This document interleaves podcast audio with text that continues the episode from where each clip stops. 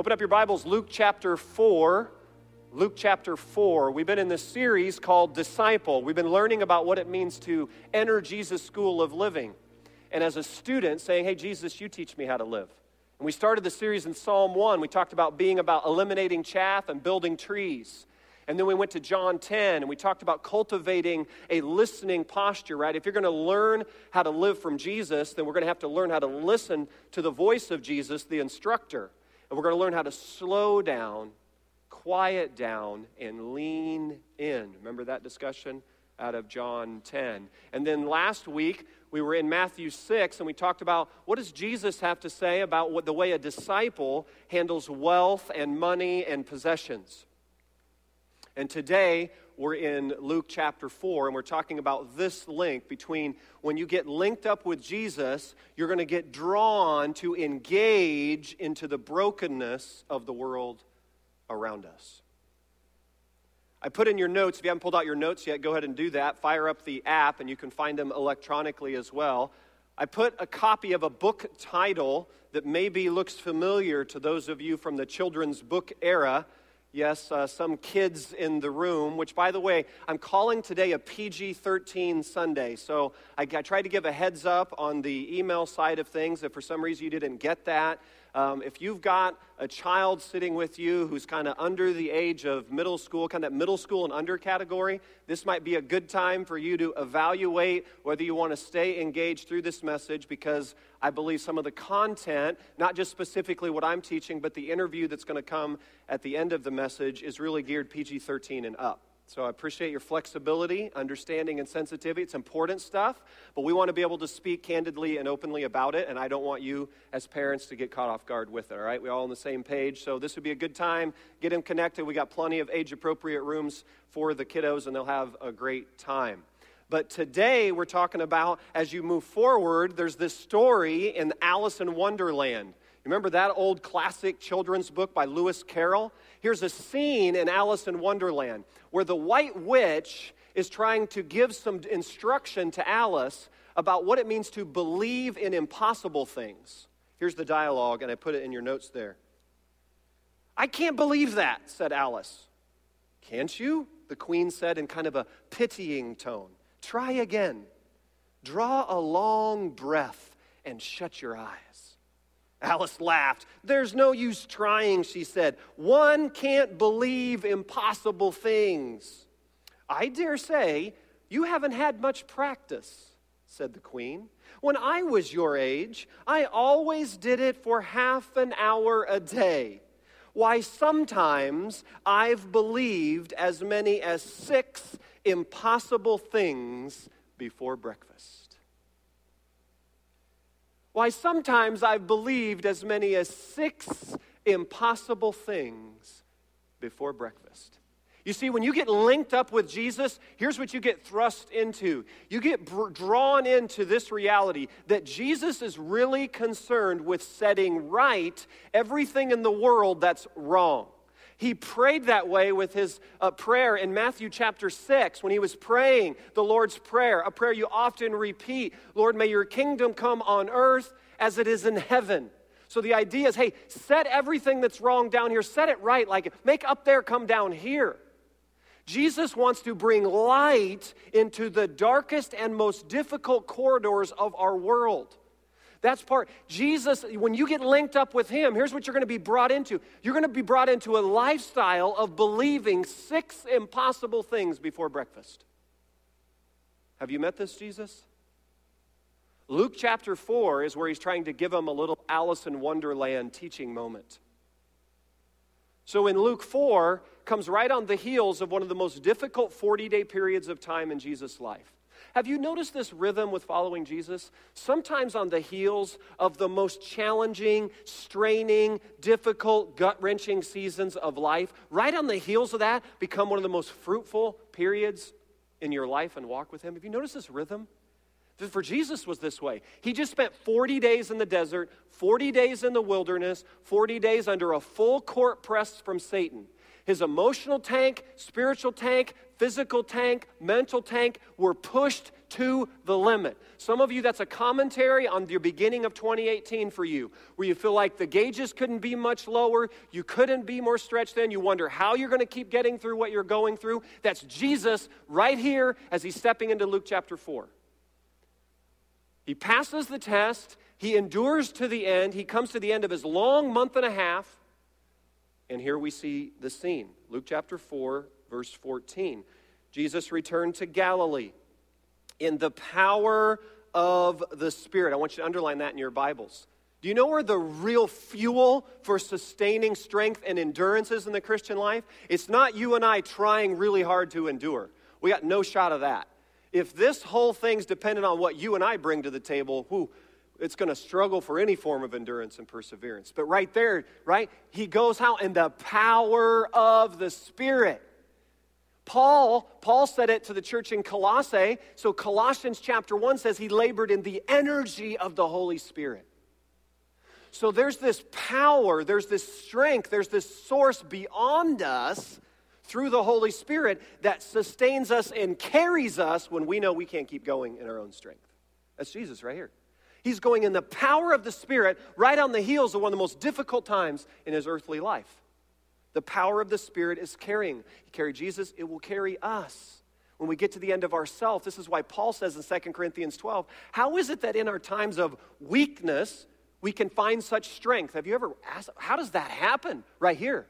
The power of the Spirit. When we decrease, guess what increases?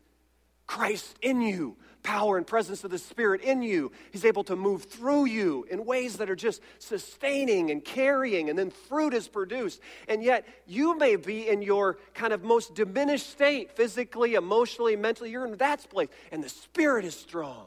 And the Spirit is powerful. That's right here. And so Jesus is in that space.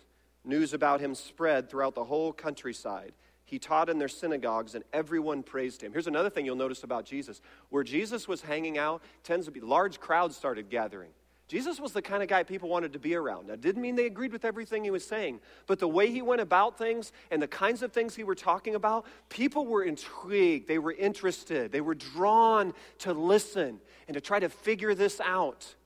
And then some ran away when they started piecing together what he was saying. But there was this picture of people were gathering around. They wanted to hear.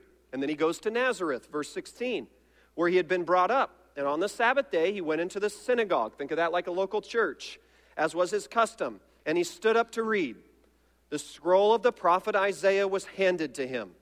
Unrolling it, he found the place where it was written. Now, you notice in your Bibles, verse eighteen and nineteen, words in red, if you have that kind of translation. This is a quotation from Isaiah sixty-one. These words were written seven hundred years before Jesus is standing in this synagogue in Nazareth. So seven hundred years before, Isaiah wrote these words. Jesus grabs that scroll, knows all about those words, unrolls it, because that's how they had their Bibles that day. The Bibles didn't look like this. They were rolled up scrolls. There was just one copy of Isaiah for that whole area. Jesus grabbed the copy of Isaiah, unrolled it to number Isaiah sixty-one, and then read these verses. The Spirit of the Lord is on me, because he has anointed me to preach good news to the poor. He has sent me to proclaim freedom for the prisoners and recovery of sight for the blind, to release the oppressed, to proclaim the year of the Lord's favor. Verse twenty, then he rolled up the scroll, gave it back to the attendant, and sat down.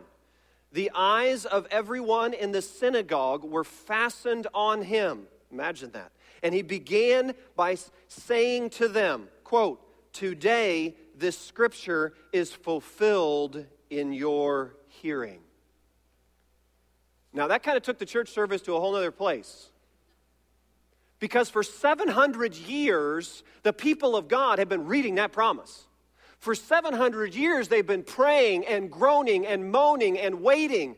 For seven hundred years, they've been wondering, who's going to be that one?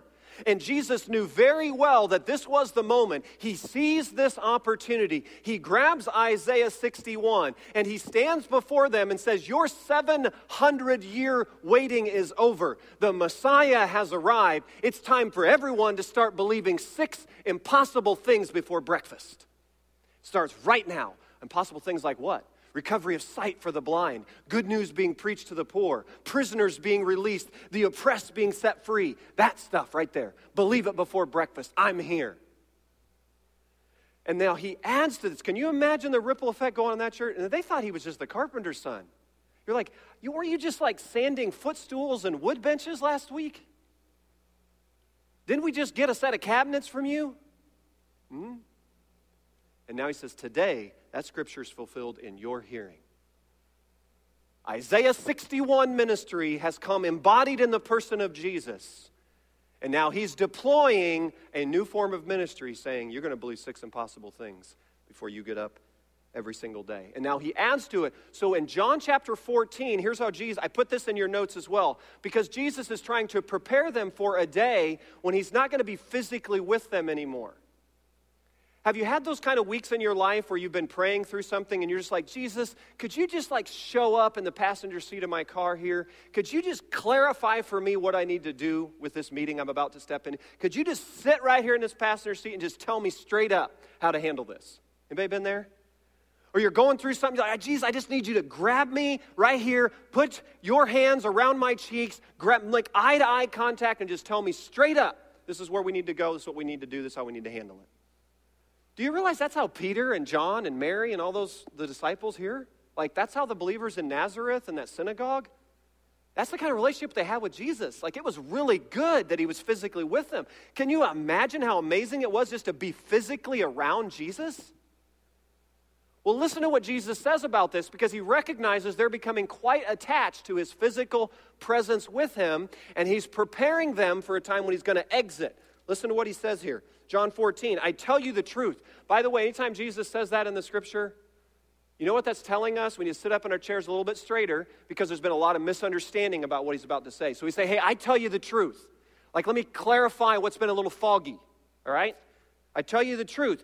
Anyone, notice, anyone who has faith in me will do what I have been doing. Now, who's the anyone who has faith in me? That's Bible speak for disciple. That's what it means to be a disciple.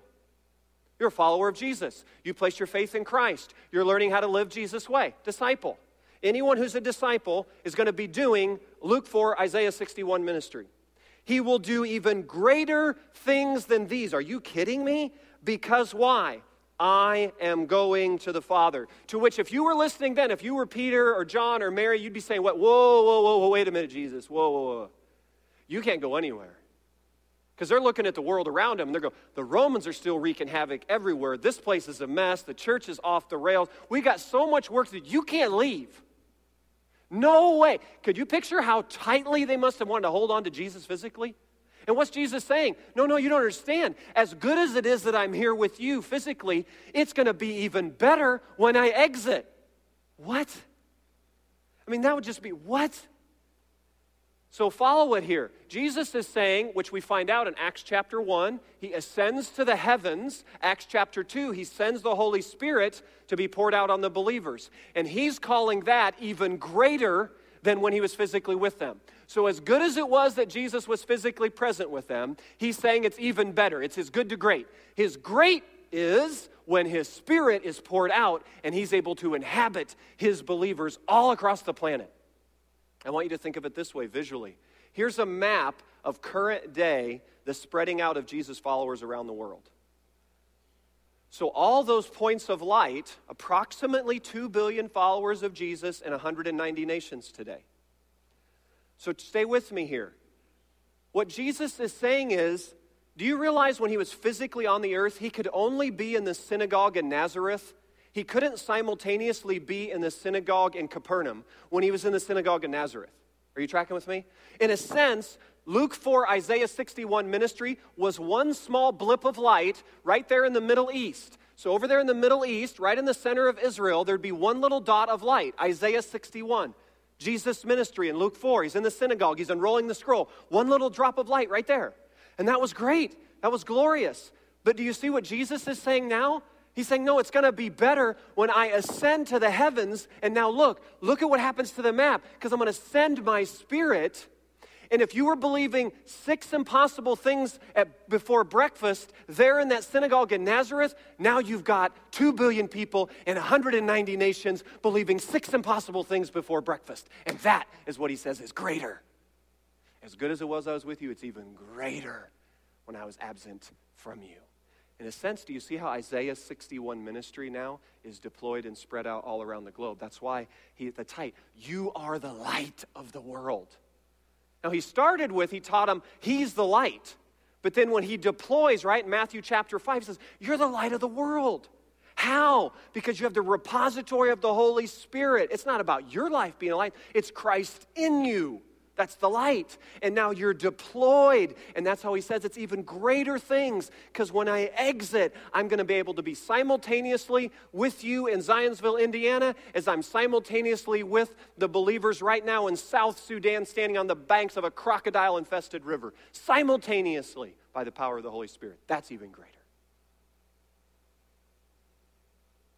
So one of our Isaiah sixty-one ministries as a church, like proclaiming sight to the blind, releasing prisoners, dealing with the oppressed, good news to the poor, like engaging with the brokenness of the world around us, which, by the way, is just baseline as a local church. We often say around here, we're about three things: discipleship, missions, and next gen. Discipleship, helping people live everyday life with Jesus. Missions, helping all people everywhere do that. Engaging with brokenness around us. And then next gen, start or as early as we possibly can start. Well, one of the ministries that we got linked up with several years ago through Mary Shum's link, Carl and Lori Ralston, does that name ring a bell? Remember New Child Trafficking Ministry. In twenty ten, Carl and Lori Ralston came to an elders meeting. Tim Swearens was seated as an elder around the table. Carl and Lori began to share their story about how God had made it clear to them they were going to give the rest of their life to stop one million children a year from being sold into trafficking. Tim Swearens was sitting at that table, and God pricked something in his heart there. He began a conversation with Tina, and in twenty eleven, I think, right, Tim, twenty eleven was their first trip to Thailand and Cambodia as a couple. And they began to engage as a disciple of Jesus into this whole new arena of darkness and brokenness and saying, we got to do something about this. Tim and Tina are both journalists for the Indianapolis Star.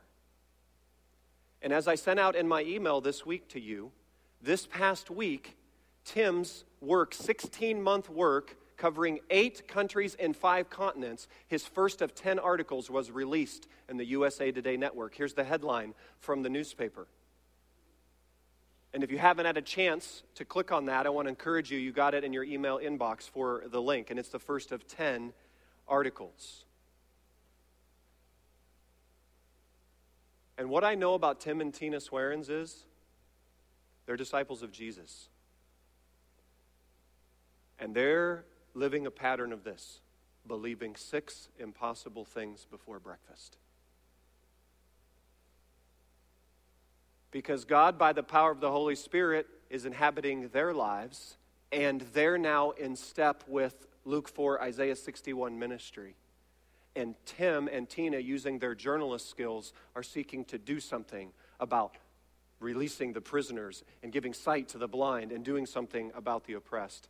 And so I want you to join me in welcoming Tim Swearens to the stage. We're going to have a little conversation.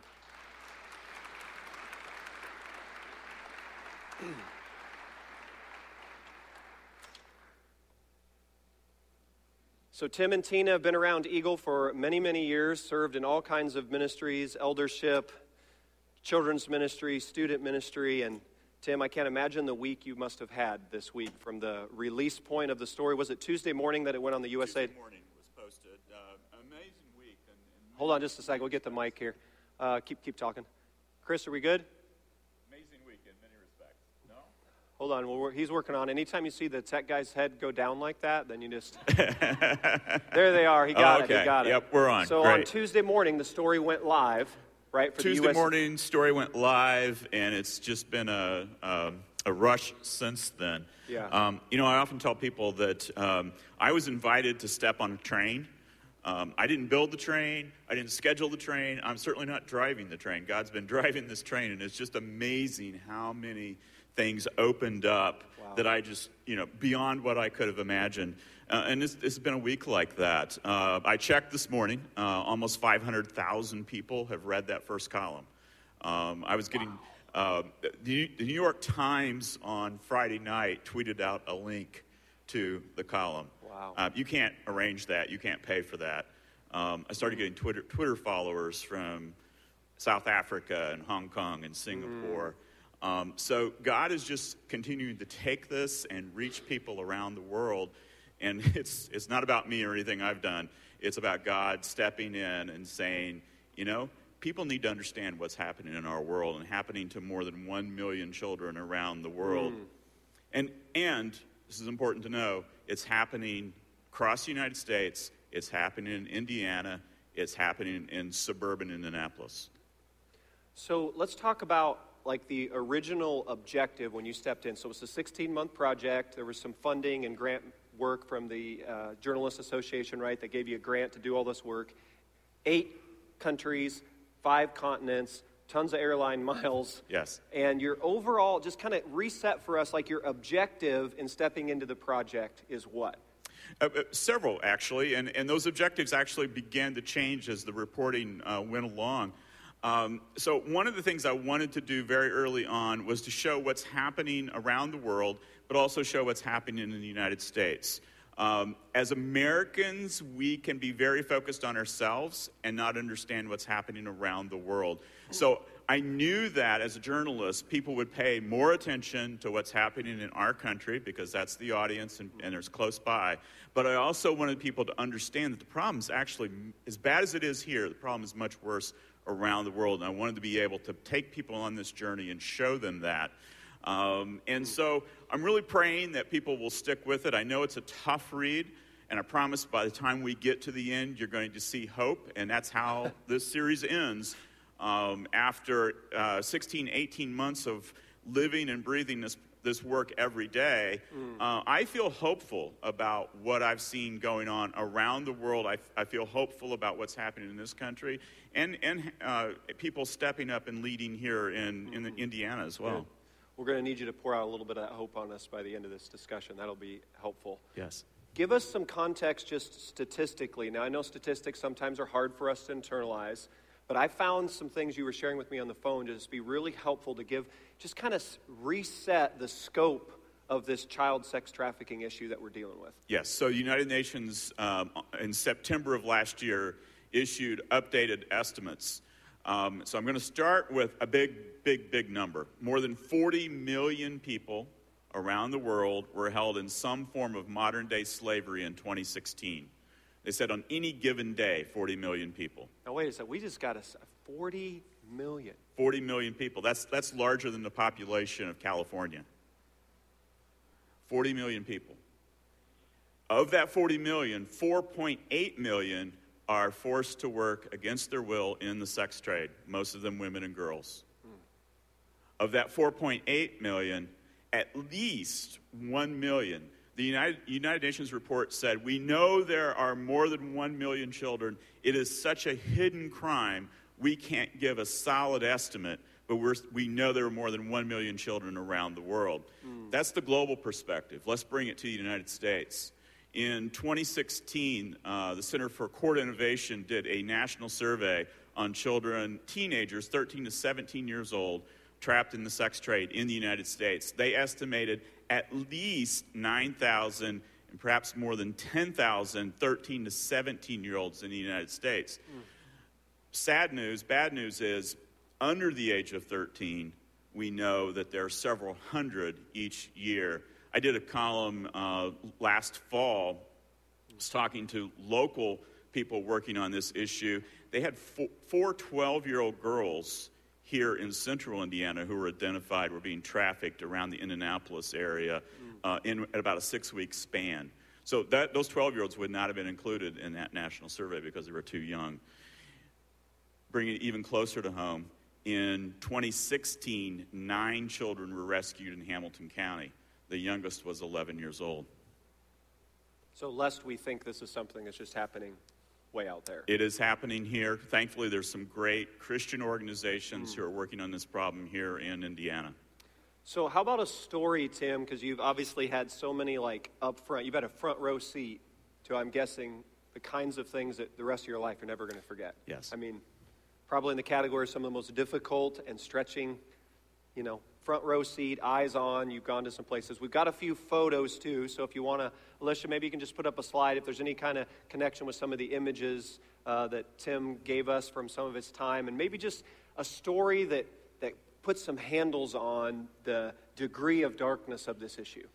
Yes. So uh, a year ago, um, well, this, this young boy lives in a in a village, a very, very poor village in Bolivia.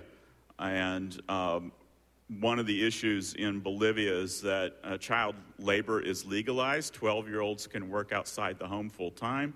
Uh, prostitution is also legal in Bolivia. So you get uh, pretty young children who are being exploited.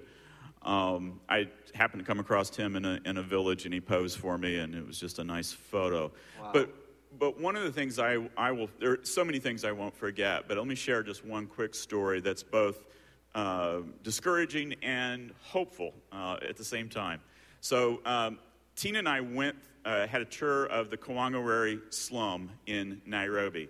Uh, give you a little bit of perspective. Uh, last census, more than one hundred thirty thousand people lived in that slum. Very, very, very poor conditions. Mm. Um, we were going there because there are lots of children who live on the streets. Thousands of children who live on the streets of Kawangaweri. Um, and our guides took us to a thirty-year-old woman who calls herself Happy. Mm. Happy's lived half of her life on the streets. She lived as a child on the streets. She now has her own home.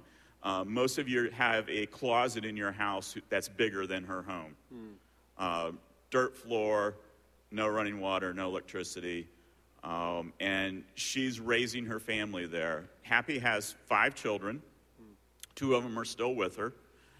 And Happy's working in the sex trade. Do you have a there, picture there's a of photo. Her? There's a her? photo of Happy and her children in Kawangaweri. Uh, you can't see it in the photo, but behind her, the words "Judge not" that are painted on the outside of her home. Hmm. That's hard.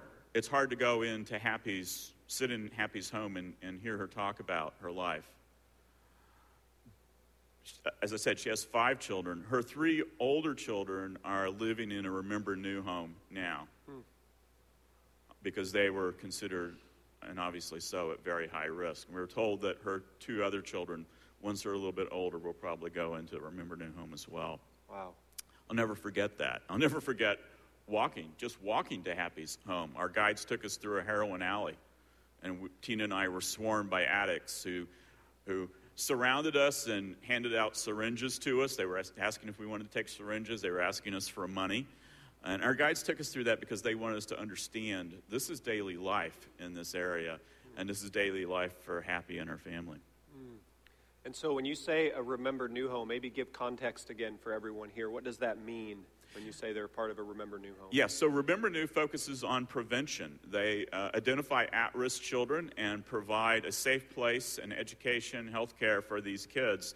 And this is where these children are coming from, is places like this, not just in Kenya, but Cambodia and Thailand and many other places. So I think we got some more pics. Alicia, you want to flip to the next slide? You want to give any commentary on what we see here? Yeah, so there's there there's both uh, some... Um, desperation and hope in those three photos. I'll start with the bicycle at the top. So I was at a uh, shelter for child trafficking survivors. These are children who had been trafficked and rescued. Um, and that photo was taken in Tijuana, Mexico. When I got there, uh, the Alma, uh, who um, the woman who started this home, asked the girls to line up and introduce themselves um, to... Uh, tell me their ages and what they wanted to be when they grew up. And they went down the line. And the very last girl looked up at me, and she said she wanted to become a veterinarian and that she was six years old. Um, meeting a six-year-old sex trafficking survivor is difficult. That sticks with you. But the thing that really broke my heart was that photo of her bicycle. And if you notice, it has a pink heart on the handlebars and it has pink training wheels on the back. Mm-hmm. Um, that's the column that's going to post on Tuesday um, with the headline, The Child Trafficking Survivor Who Needs Training Wheels. Mm. Below that, you'll see some flip-flops. Took that photo in Pattaya, Thailand. Um, that was about a month after I was in Tijuana. And uh, that photo was taken outside a home for child trafficking survivors. Ten girls living in that home. And you can see by those flip-flops, it gives you an idea of the ages. Mm. Those are Hello Kitty and Barbie flip-flops. Mm. Ten girls living in the home. Again, the youngest in the home is six years old. Um, the, the oldest girls in the home were eleven. Oldest. Oldest were eleven. So ten girls ages six to eleven, all child trafficking survivors in Pattaya, Thailand. Mm. Now let's go on to some hope. Yeah. The two little girls on the left are in a village in Kenya, a Maasai village. And uh, when we were there uh, last year, we pulled up to the village out in the Great Rift Valley. It's a very arid place up in the hills. And the women of the village greeted us with song and a dance. And we were there because the women in that village have taken a stand. Um, one of the big issues for many millions of girls around the world um, is what's called uh, female genital mutilation and forced early marriage. And in the Maasai culture, that's those are traditions that have been around for decades, if not centuries. But the women in that village, led by the wife of the pastor who lives in the village, said, not in our village, not to our girls. And we're going to take a stand against F G M and forced early marriage. And it came at a price because it is a tradition. Mm. And there were men in the village who said, all right, if you're going to take this stand, we're going to withdraw our financial support.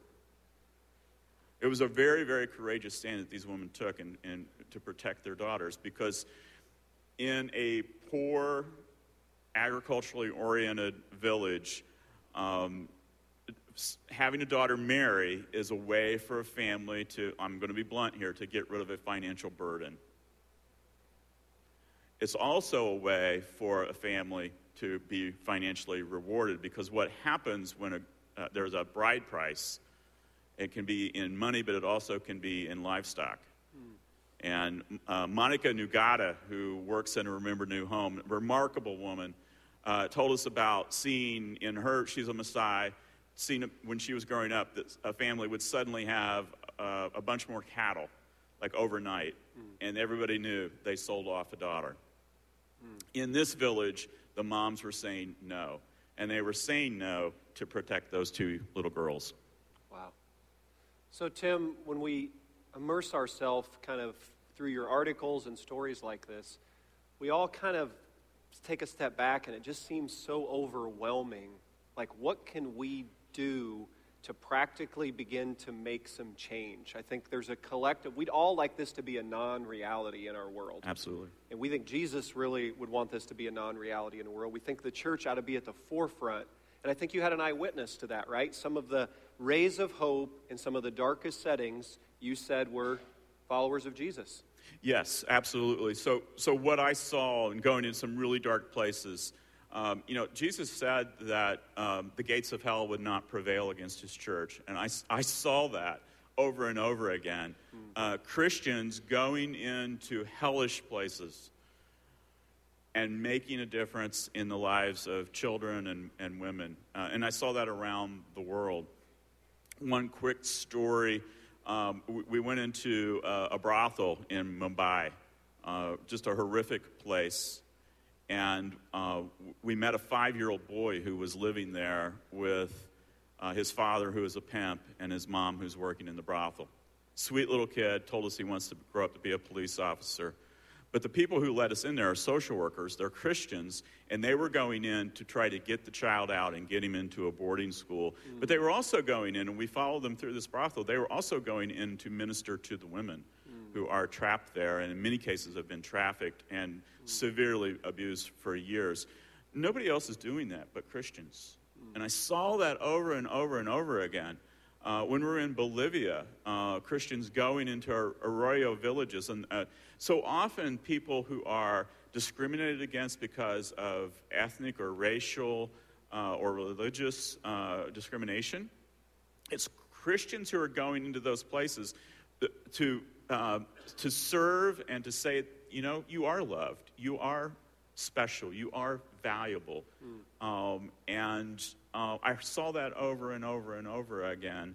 Mm. Um, you know, the, the people who were going to Happy back in Kenya, they were Christians who were going uh, to her and saying, we were there. I mean, the, the, the three men who led us through were former heroin addicts. Wow. who who were heroin addicts in Kawangaweri. Now they're working in ministry to try and help others who are struggling with those same issues. So I saw that over and over again, that Christians around the world are providing hope for people who are very, what seem to be hopeless situations. What can we do? Well, I, I'm not here to tell you about, to, to support any one organization, because there are a lot of good ones. You hear a lot about Remember New, and I would certainly vouch for that. But there are lots of good organizations that are doing work around the world. There are good organizations that are doing work here in Indiana. Uh, there are definitely ways that you can get involved on this on a local level. Um, and it's, again, it's happening here. Uh, one of those ministries, Ascent one twenty-one, provides residential care for uh, girls who've been trafficked here in Indiana. They served more than one hundred girls uh, from Indiana last year. Um, there are, I, and again, there are other organizations that are doing great work. So there are ways you can get involved and make a difference. I'm going to challenge the men in the room here.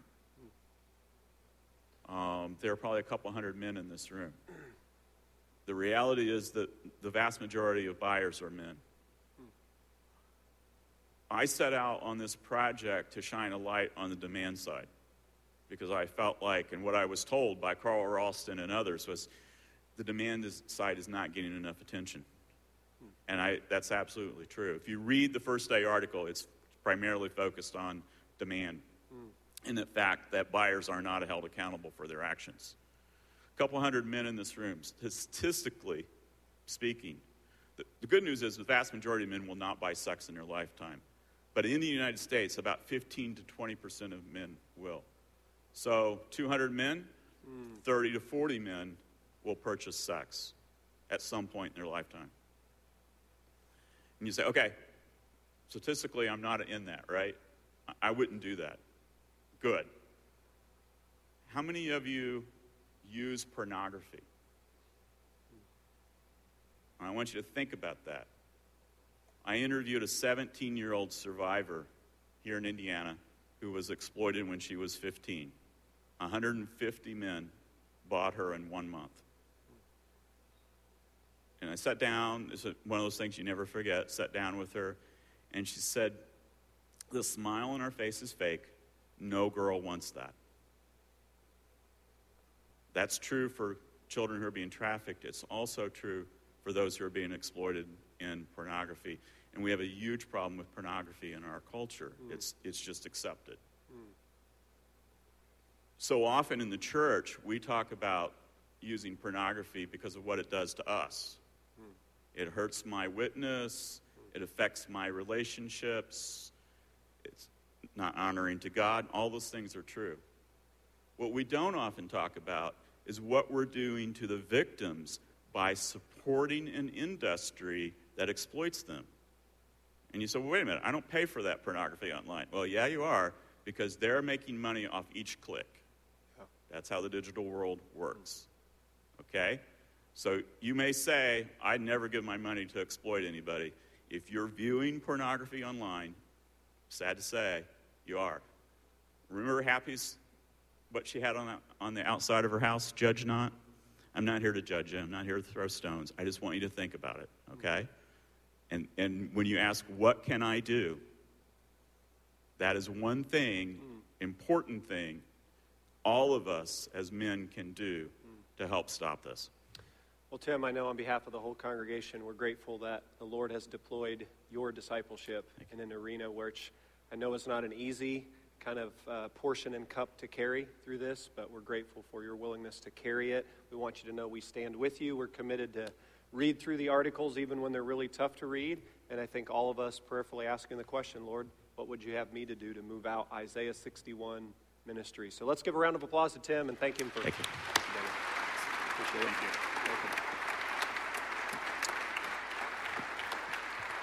Worship team, why don't you guys come on up? We got uh, we're going to wrap up with a video and a song here. And to give a little context to our video, I started off the message with, what does it mean to link up with Jesus as a disciple? Means you're going to be drawn in to the brokenness, lostness, and darkness of the world around you.